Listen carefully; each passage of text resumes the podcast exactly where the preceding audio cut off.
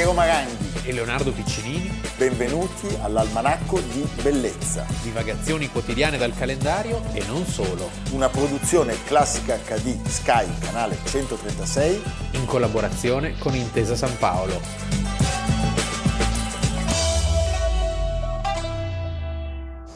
Almanacco di Bellezza 17 febbraio 2021, benvenuti. Beh, si inizia da un gigante oggi Leonardo, perché oggi noi vogliamo parlare di Jean-Baptiste Poquelin.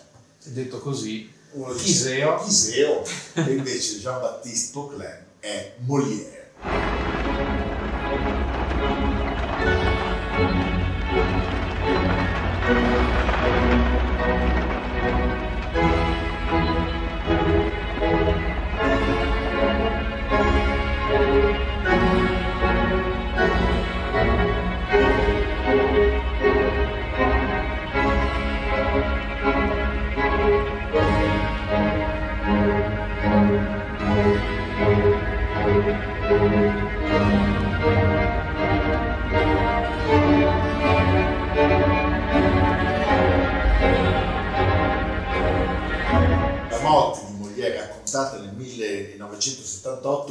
Da Ariane Mnuchin, sì.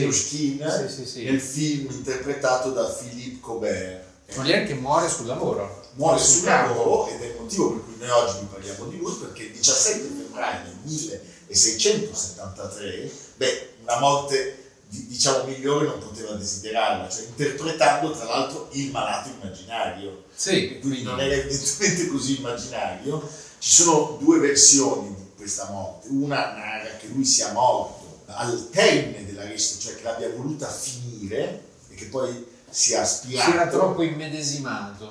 E l'altra invece vuole che i suoi attori, vedendolo barcollare, lo avessero preso, tratto in salvo e durante questo trasporto verso un lido più sicuro lui fosse spirato. Però certamente... Tra l'altro sembra che fosse uno straordinario attore, al di là di tutto, al di là di tutta la sua produzione, i contemporanei dicevano di lui recitava come parlava. come parlava. E trovo molto importante partire da questo episodio della morte perché il fatto che lui avesse voluto continuare a fare l'attore impedì alle autorità del tempo, soprattutto quelle ecclesiastiche, di conferirgli una messa e una degna sepoltura. Pensa. Solo la preghiera della vedova consentì che lui fosse più tardi sepolto senza cerimonia in un cimitero. Però ecco, questa era la Stiamo sorte. parlando di una delle persone più odiate del suo tempo e anche più amate. Sì, il contrasto è pazzesco. Lui è veramente un rivoluzionario, un dirompente assoluto. Era Lui odiato è- molto anche dai suoi colleghi, eh, ricordiamolo. Sì, perché in lui c'è una dose di moralismo e insieme di grande eh, amore per la vita, di bontà, di cordialità, no? Perché nelle sue opere non è un moralismo fine a se stesso, ma è una lente di ingrandimento perfetta della società del suo tempo, con ogni possibile sfaccettatura. Certo. Quindi lui fustiga i potenti, ma insieme li ridicolizza, cioè non ha mai un tono greve o un tono eh, greve e grave. Greve e grave. Sì. Siamo nel regno del Re Sole, il Sì. della sua morte. Che lo adorava. Sì. regno. Che lo adorava perché il Re Sole era molto sadico. Cioè il Re Sole porta tutti gli aristocratici in questo posto eh, freddo fuori Parigi, Versailles. in questi Gli fa corridoi. spendere tutti i soldi Sì, gli fa spendere la tu- fronda. gli fa spendere tutto, gli fa fare ore e ore di anticamera, è il vero ragno che porta tutti nella sua rete. Sì. E quindi l'idea che ci fosse uno che eh, oltretutto prendeva in giro i comportamenti di questi cortigiani, di Ah, questi perfetto. potenti, lo divertiva moltissimo. E la sua vita è stata l'essenza stessa del teatro, possiamo dirlo, perché vabbè, un maestro degli intrecci inarrivabile, la sua definizione, la sua capacità di definire i caratteri dei personaggi Sì. e i suoi capolavori che sono a un tempo comicissimi, ma che però in realtà poi hanno la capacità di mostrare in maniera, come dire, profonda gli aspetti anche più malati o nevrotici dell'essere umano. Eh, pensiamo appunto al malato immaginario che abbiamo citato e che è la sua ultima prova anche d'attore, pensiamo all'avaro, al misantropo, sì. poi già questi titoli sono perfetti. E ha la sua è un'inesauribile vena creativa perché si va dal dramma alla farsa, non si ripete mai, è veramente un talento infinito e pirotecnico nella sua continua invenzione. Qual era la sua idea dell'arte drammatica? Una recitazione improntata alla verità e alla naturalezza e una sola sostanzialmente regola fondamentale, che era divertire. divertire. E in questo chiaramente riusciva a intercettare una vastissima parte del suo pubblico e i secoli successivi l'hanno sempre esaltato per questo, perché lui sostanzialmente ha creato dei tipi che sono i tipi umani di sempre, no? Non ha mai smesso di stupire la sua puntuale analisi la dei sua caratteri. puntuale analisi. Infatti mi piace proprio la parola analisi. Allora, Cesare Garboli, che è uno dei massimi studiosi di Molière di sempre, scrisse Molière è uno straordinario costruttore di personaggi ed è un analista, analista di mali profondi, capace di indagare a fondo l'animo umano e i suoi bisogni. Nei suoi lavori vuole capire i guaritori dell'anima e del corpo, impostori e medici. Ah. Schifosissima serva, ma che te ne frega a te della salute mia? Ma che dite, don Argante? Che dico? Come che dico? Guarda qui che bella letterina che mi hai dato. Guarda che nota lunga dei cristeri mi ha inviato il dottor Eh. Furgone. A proposito, stamattina hai controllato la cacca del tuo padroncino? Io con la cacca del mio padroncino non ci voglio entrare. Visto che il dottor Purgone che ci guadagna, che ce lo metta lui il naso dentro. Che mette, che mette? Ecco che mette il dottor Furgone, Ah. solo soldi, guarda Se qui. tutti i soldi che date ai dottori li buttaste dalla Guarda, finestra, guarda che no. sa quanta povera Guarda, gente fareste felice. Che gente? Ma di che gente parli? Proprio tu, che non c'hai anima, non c'hai cuore. Tu, che al posto del cuore c'hai una zinnatura. Ammazzo me dura. oh. Ma don Argante, Che? Che vuoi? Questa era la reinterpretazione di Molière di Alberto Sordi nel film del 79, Il malato immaginario. Sì, un film modestissimo, Sì. diciamo la verità, però tenuto in piedi dal grandissimo Albertone Nostro. Sì, Che poi farà anche Arpagone. Certo, ma Cioè, perché lui mano. è perfetto, era Ecco. perfetto nella- nell'esaltazione dei difetti umani. L'inizio della sua carriera è improntato a un'ispirazione dalla commedia dell'arte italiana. Diciamo che tutta la Francia di allora nasce ispirandosi all'Italia, perché Versailles è una grande citazione del classicismo, Certo. dell'arte italiana, eh, dei soffitti affrescati e così anche nel teatro. Poi c'è uno sviluppo molto personale, molto libero, dovuto anche al fatto forse che la censura era meno pressante, stringente, certo. pressante quella- che da noi, anche se come vediamo lui avrà grossi problemi con la corte, grossi problemi con l'arcivescovo di Parigi perché il Tartufo debutta nel 1664 proprio per l'inaugurazione di Versailles. Pensa che momento No, incredibile. capisci? Giochi d'acqua, tutto, Sì, sì. musica, il re stesso che si divertiva a ballare, sappiamo, perché era uno straordinario ballerino. Era un italiano vero e proprio, anzi cioè, sì, c'è chi dice che fosse figlio di Mazzarino. Esatto.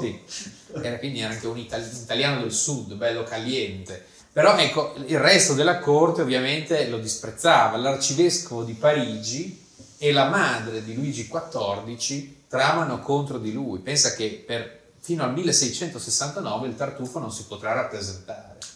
Anna d'Austria. Anna d'Austria, c'è sempre Anna C'è d'Austria. sempre un che trama contro, contro qualsiasi forma di innovazione, di riforma arriva l'austriaco. Ecco, ricordiamo la sua infanzia. Allora, la vita di Molière non lasciava presagire un destino così avventuroso e anche cataclismatico. Sì. Lui era figlio di un ricco commerciante, educato alla più alta scuola dei gesuiti, quella di Clermont, però Poteva diventare come Mario Draghi. poteva diventare come Mario Draghi, invece decise di diventare Molière. Cioè lui il- il 6 gennaio del 1643, pensate, dopo asprissimi contrasti con il padre, per questa sua volontà di seguire il mondo della scrittura, della letteratura, del teatro, della recitazione, rinuncia davanti a un notario al suo diritto ereditario che gli avrebbe conferito il ruolo di tappezziere del re e abbandona la casa paterna per dedicarsi appunto alla sua passione. E non fa neanche come Abi Warburg che abbandonando gli affari di famiglia, si fece però dare, Dare una- uno stipendio fisso. Lui va, esce Così, steso, esce senza steso. la lira. E in quel momento il nome Poquelin viene abbandonato e lui diventa Molière. Allora, gli inizi non sono certamente degli inizi felici, fonda una compagnia teatrale dopo un paio di anni di fallimenti a Parigi, eh, lui va anche, pensate, in prigione per i debiti, la compagnia diventa nomade e quindi sopravvive portando i propri spettacoli nelle città e nei villaggi della provincia francese. Ma Parigi, come dire, richiede... eh, Val bene una messa. Val bene una messa. Questo, questo era successo da poco, eh, la frase Sì. Parigi val bene una messa era di una cinquantina d'anni prima. E quindi lui torna a Parigi e i suoi attori con lui incominciano a recitare e arrivano anche nella sala del Palais Royal, dove tra da allora troveranno sì. stabile, stabile dimora. Allora si chiamava Salle Richelieu. Salle Richelieu, tu pensa, che è dove oggi c'è la Comédie Française Esattamente. posto bellissimo tra l'altro. E quindi, eh, come Leonardo ha ricordato, il favore di Luigi XIV del Re Sole permette a questa compagnia di eh, in qualche modo avere una sorta di supremazia nella proposta dei cartelloni dell'epoca e soprattutto permette a Molière di sferrare, come dire, i suoi fendenti contro il clero, contro la nobiltà e di dare sfoggio della sua satira acre, pungente, eh, fortissima e quindi alla fine di diventare Molière. E siamo, siamo, ricordiamolo, nella più splendida e raffinata corte europea. Gli altri camminavano eretti da qualche generazione, nelle altre corti.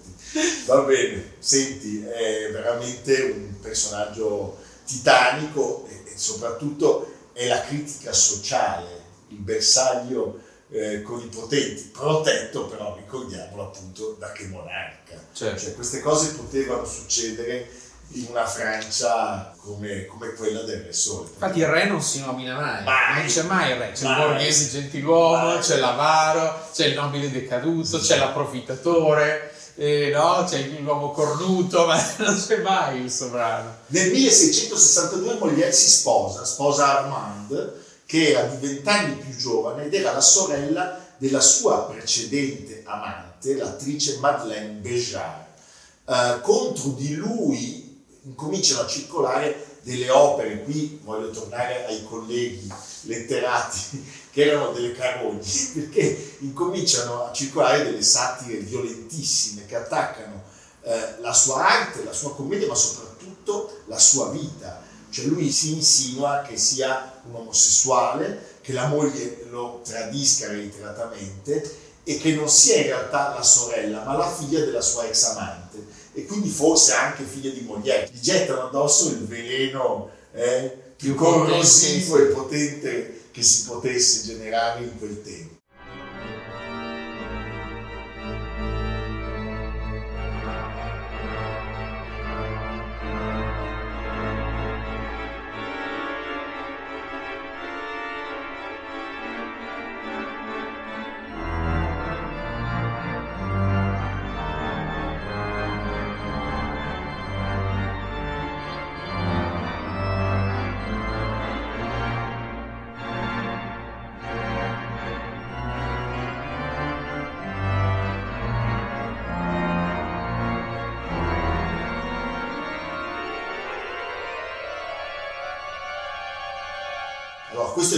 Murnau, Certo, Tartufo, con il meraviglioso Emil Jannings Jannings, che farà poi l'angelo azzurro. l'angelo azzurro, 1926. 1926 è uno dei primi esempi di cinema nel cinema perché viene proiettata la storia di Tartufo. di Tartufo. E- Tartufo che ebbe dei problemi con la censura non banali, lo stesso re fu costretto per Certo. un certo tempo a proibirne la rappresentazione.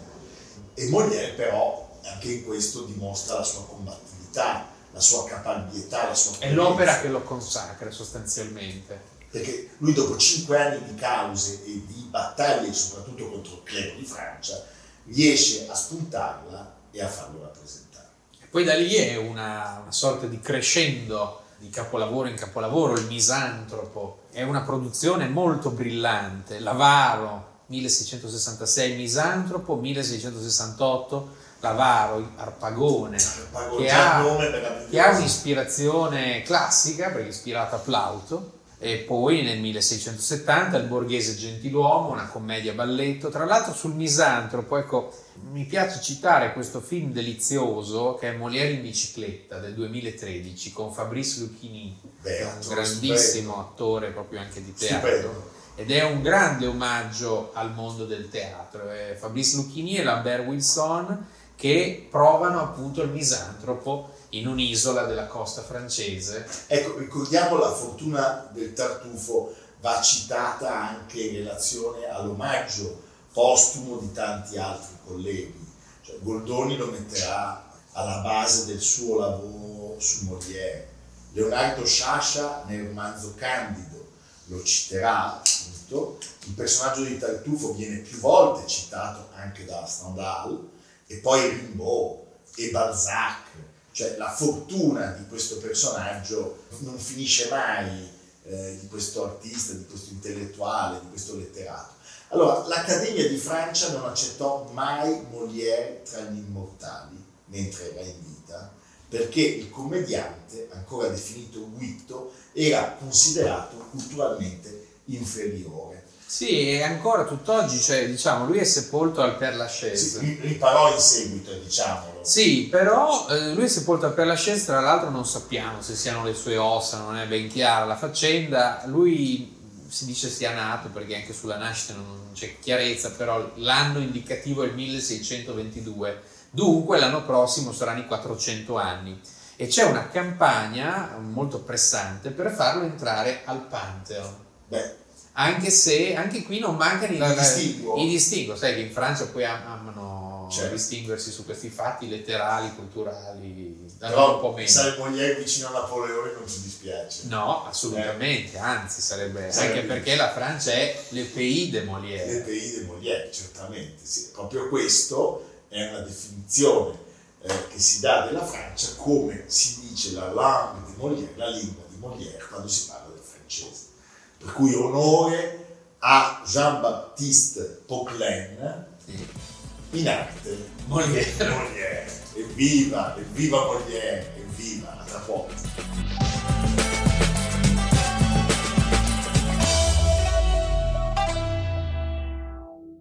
Chi cazzo c'è nel bagno con chiesa? Pastore. Quello nuovo, dottore. Che succede? Mi ha aggredito, io lo denuncio. Stava buttando qualcosa nello scarico. Non è vero.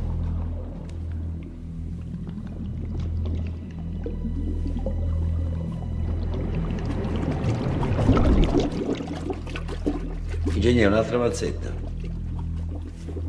E questa chi gliel'ha data? Leonardo, mi faccio serio. Lunedì 17 febbraio 1992. Qui non necessariamente avremo la stessa visione, te ed io, ma non è.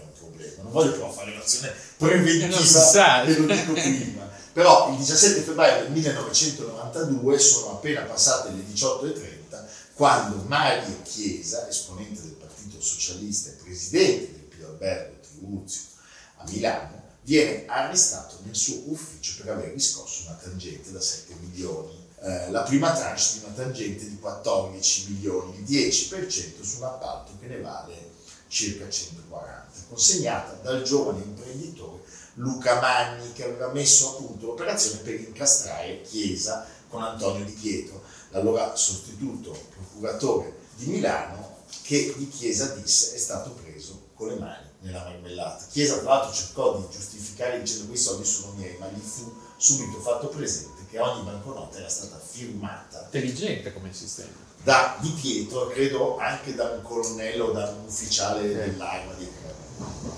Bene, che cosa succede? Beh, un cataclisma, eh, si vive in una condizione di permanente attesa che il bubone scoppi, ci sono le elezioni, perché si consumano le elezioni politiche, che vedono una modesta crescita, comunque certamente una tenuta del Partito Socialista, la Democrazia Cristiana sempre il primo partito, eh, Che ancora la cosa non è deflagrata. non è deflagrata, c'è l'elezione a presidente della Repubblica di Oscar Luigi Scalfaro, venivamo dalle picconate di Cossiga. Sì, e questo è un segno importante. Importantissimo. Devo C'era- dire del fatto che forse il sistema stava, cioè era già marcio, a prescindere da Tangentopoli. Certo. Cioè c'era un sistema, diciamolo qual era il contesto di quei, di quei mesi. Si era sfaldato l'URSS, Era caduto il muro. era caduto il muro, era iniziata la guerra dei Balcani, era stato siglato il 7 febbraio del 1992, quindi dieci giorni prima, il Trattato di Maastricht, quindi la tappa fondamentale nel passaggio dalla comunità europea all'Unione Europea. L'economia stava crollando, e ricordiamolo, l'economia, come scrive Giordano Bruno Guerri nella sua storia d'Italia, anti- antistoria, barcollava sotto il peso del deficit pubblico. Lo Stato, avendolo ingigantito negli anni Ottanta, per collocarlo doveva corrispondere tassi di interesse fino al 12%, contraendo nuovi debiti. In termini reali, depurati dall'inflazione, il PIL passò dal 2,8% dell'89 al 2,2 del 90, all'1,4 del 91, all'1,1 del 1992. Nel 93 si registrerà addirittura una diminuzione dello 0,7%, una situazione insostenibile. Insostenibile.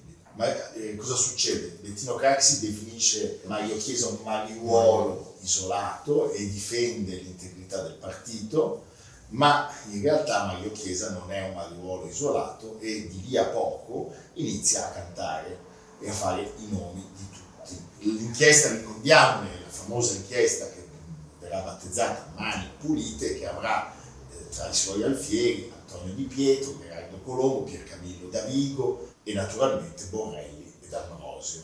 Tangentopoli. Tangentopoli, la definizione data dal giornalista Piero Colaprico, segnerà eh, questo periodo lungo della storia italiana, un periodo che vede passare tutti davanti Tutti, al- sì, tutti con- quasi tutti, sì, Sì, diciamo tutti, tutti, Sì. quasi tutti. Qua, Ma come, come si era arrivati? Cioè, quando dici tutti, io dico i miglioristi milanesi per il partito. Ma comunque, vabbè. Come si era arrivati a questo sistema che tutti poi tra l'altro conoscevano? Cioè la corruzione si era fatta sistema. Un passaggio decisivo, scrive sempre Giordano Bruno Guerri, era avvenuto con la legge 584 del 1977, votata da tutti i partiti della solidarietà nazionale, compreso il PC.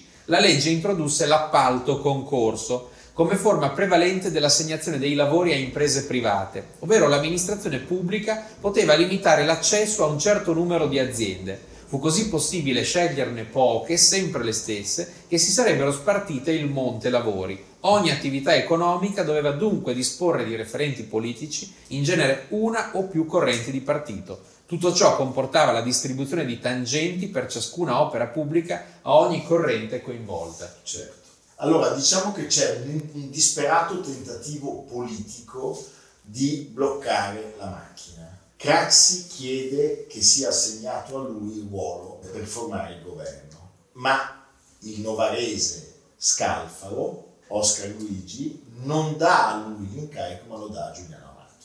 E qui incomincia già a succedere qualcosa, nel senso che è evidente che quel flusso che partiva da Milano eh, possa continuare a scorrere.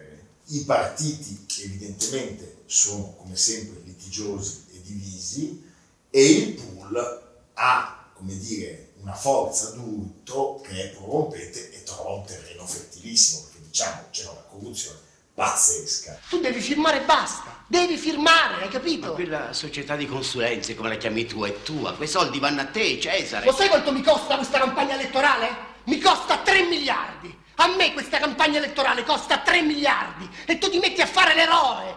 Per cosa poi? Per moralizzare il partito. Ma che significa moralizzare il partito? Sebastiano, io ti voglio bene.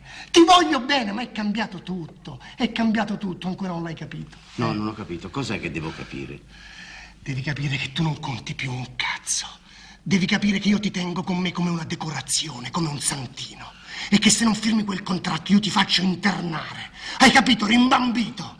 Io non posso firmare. E allora vai via, vai in pensione, imbecille! C'è un momento eh, di rottura in cui diciamo le polemiche esplodono che è quello legato alla morte di Gabriele Cagliari. Presidente dell'ENI, Presidente quindi dell'ENI. l'uomo tra i più potenti d'Italia, eh, socialista. socialista, cioè era socialista, e il suo avvocato Vittorio D'Aiello eh, irrompe nel quartiere generale di Mani Pulite dicendo Cagliari è morto, ma non è morto di morte naturale, si è suicidato nella sua cella a San Vittore. Siamo un anno e mezzo quasi dopo febbraio del 92, siamo nel 20 luglio del 93. Ricordiamo, tra l'altro, in mezzo c'erano state anche le morti di Falcone e Borsellino. Certo. Cioè l'incertezza del paese è totale. C'erano le riunioni organizzate dai radicali degli inquisiti che si trovavano al mattino presto in Parlamento, il governo Amato cade, arriva Ciampi e soprattutto, questa è un'altra storia, di lì a poco sarebbe arrivato Berlusconi. Certo. Cioè il vero coup de théâtre di questa vicenda è che eh, si disegnava un'Italia in cui le sinistre avrebbero facilmente vinto le elezioni, la gloriosa macchina da Sì, guerra. Berlusconi da uomo di pubblicità e di marketing avrebbe detto si era liberato lo spazio per un prodotto nuovo. Assolutamente. Lui tra l'altro sollecitò i partiti a federarsi, quelli moderati, e ci fu un atto politico che durò lo spazio di qualche giorno, eh, segni, di, ecco, alcuni ex democristiani, di fronte all'ennesima rottura Berlusconi dice va bene, sapete cosa c'è di nuovo, arrivo io. Berlusconi che tra l'altro era stato... Questo è da chiarire perché c'è chi dice che invece avesse già fin No, certamente Eh. aveva pronte, aveva pronte le armate, Eh.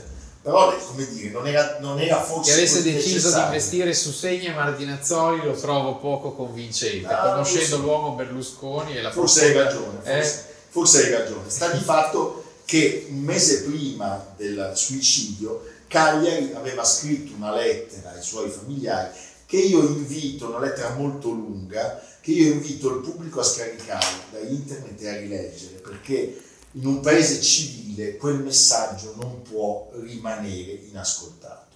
Allora, qual è il motivo della mia, come dire, critica a quella parte della nostra storia? Ce n'è uno che si basa su un elemento di mera constatazione della realtà. Cioè noi abbiamo distrutto una classe dirigente, una classe politica, i partiti. In questo paese non c'è meno corruzione di allora, certamente, secondo me ce n'è di più, e non c'è neanche più la, la competenza e non c'è neanche più la politica. Potrei sbagliarmi. la mia risposta sarebbe bisognava indagare prima, si è arrivati anche troppo tardi. non lo so. Comunque, l'altro aspetto deteriore è che noi abbiamo visto da allora praticamente quasi un trentennio di antipolitica dove eh, ci sono stati i tecnici, c'è stato Berlusconi, c'è Sì, stato sì, una Prodi, sorta di- di- una sorta di decadenza. Adesso prendiamo, speriamo una boccata d'aria con il nostro Super Mario che ci mette tutti d'accordo. Ecco, ricordiamolo, qualche giorno dopo la morte di Cagliari c'è un altro protagonista di quel periodo, sempre del mondo economico privato, Un idolo degli italiani. Raul Gardini, che si uccide proprio mentre si preparano i funerali di Cagliari. E anche per lui era pronto un ordine di cattura, ma invece di costituirsi a Di Pietro decide di fin- farla finita con un colpo di pistola. Eh, Anni dopo, nel 2013, Di Pietro, in un'intervista al Corriere della Sera, il mio errore su Raul Gardini avrebbe detto eh, Di Pietro era convinto che se avesse potuto interrogarlo e farlo parlare, Mani Pulite sarebbe arrivata ai vertici. Non è vero come si diceva già allora che arrestavamo gli inquisiti per farli parlare. Quando arrestavamo qualcuno sapevamo già tutto, avevamo già trovato i soldi e avevamo la fila di imprenditori disposti a parlare. Poi c'è il processo, ricordiamo, il processo per le maxi tangenti, Sì. Dove passano in rassegna tutti i leader della politica italiana. Craxi fa fare sostanzialmente eh, scena muta di Pietro, nel senso che fa lui la sua requisitoria in Parlamento, e poi c'è invece la drammatica bava alla bocca Di Forlani. di Forlani con Ilio Mannaro, Sì. che è un episodio, io l'altro giorno parlavo con un grande ex notabile della democrazia cristiana, cui non veniva in mente il nome di Foglani e mi disse quello, quello con, e indicò, Ah, capisci, sono cose che sono rimaste nella memoria di tutti. Questa è una pagina che andrà scritta, riscritta e Sì. trascritta molte volte. Facendo seguito a quello che dicevi prima tu, Francesco Saverio Borrelli il 26 maggio del 2011 disse, intervenendo dalla platea durante la presentazione di un libro su Berlusconi, se fossi un uomo pubblico di qualche paese asiatico, dove come in Giappone è costume chiedere scusa per i propri sbagli, vi chiederei scusa, scusa per il disastro seguito a mani pulite. Non valeva la pena di buttare all'aria il mondo precedente per cascare poi in quello attuale. È dunque una percezione diffusa, commenta Bruno Guerri, Giordano Bruno Guerri, anche tra i protagonisti, che la Prima Repubblica sia caduta sotto i colpi della magistratura, ma si può concordare con Aldo Giannulli, mani pulite ci fu perché stava già crollando tutto. Forse è vero. Insomma, è vero l'uno e è vero l'altro, cioè sono vere entrambe. Sì. Però sicuramente è vero che i dati dell'economia che abbiamo elencato prima cioè, facevano capire che un'Italia che stava per aderire a Maastricht e quindi ha degli obblighi molto stringenti ai concorsi che si aprivano per tutte le aziende internazionali come previsto dal Trattato di Maastricht. E alla riduzione del debito eh, non poteva più permettersi questo andazzo. Poi c'è da fare anche un altro commento che la cosiddetta Prima Repubblica, ogni tanto si dice Prima Repubblica, Prima Repubblica è tutto e il contrario di tutto, cioè abbiamo una Prima Repubblica gloriosa, quella dell'autostrada del sole, di De Gasperi, del piano della casa di Fanfani, poi abbiamo alla Prima Repubblica delle valigette di denaro di Mac di Palmstein, cioè sono due mondi che io faccio fatica a tenere insieme. Sì, io Seppure io si chiamino entrambi pa- Prima Repubblica. Adesso apriamo un dibattito, io faccio anche fatica a dire seconda e terza repubblica. Ah sì. Cioè, nel senso che in Francia, Non quando fanno sì, la seconda repubblica cambia tutto, la terza repubblica cambia tutto, la Cioè- quarta repubblica cambia tutto. Sì, Vabbè. cioè stiamo parlando di veramente un mondo di nani e ballerine. Cioè, come il Questo- definirino Formica. Eh sì. Geniale. Geniale. Geniale. Un altro contributo? momento emotivamente coinvolgente, perché per uno che ha annunciato le dimissioni, che si è dimesso questo momento alle 5 meno un quarto del 17, eh, alle 16.45 del 6 di dicembre, ecco, Di Pietro che si toglie la toga per eh, rimettersi la, la cravatta, tra virgolette, civile, è un momento che ecco, personalmente ci dà una certa emozione, è quasi eh, il gesto simbolico di una persona che, che lascia la, che lascia la magistratura. Al termine della requisitoria per il processo Enimont, Antonio Di Pietro, che era l'idolo di gran parte dei tifosi, delle tifoserie a favore del Pug, si toglie la toga per passare poi a una seconda vita, una seconda vita politica. Abbastanza fallimentare. Ecco, va bene. Posso raccontarti però un aneddoto. La valigetta usata da Magni per portare i contanti a Chiesa è stata venduta all'asta per 5.000 euro nel 2007 al sindaco di Sinigaglia, Luana Angeloni, ed è stato dato in beneficenza all'associazione di Don Luigi Ciotti. Secondo me li hanno gabbati tutti e una valigetta qualunque non è quella. Va bene. Insomma, questa storia andrà riscritta tante volte, non è ancora chiusa. No, assolutamente. Anche perché i, i figli quella, di quella rivoluzione sono ancora tutti qui tra noi. Sì, sono qui, tra noi. Che bei figli. Eh. Va bene.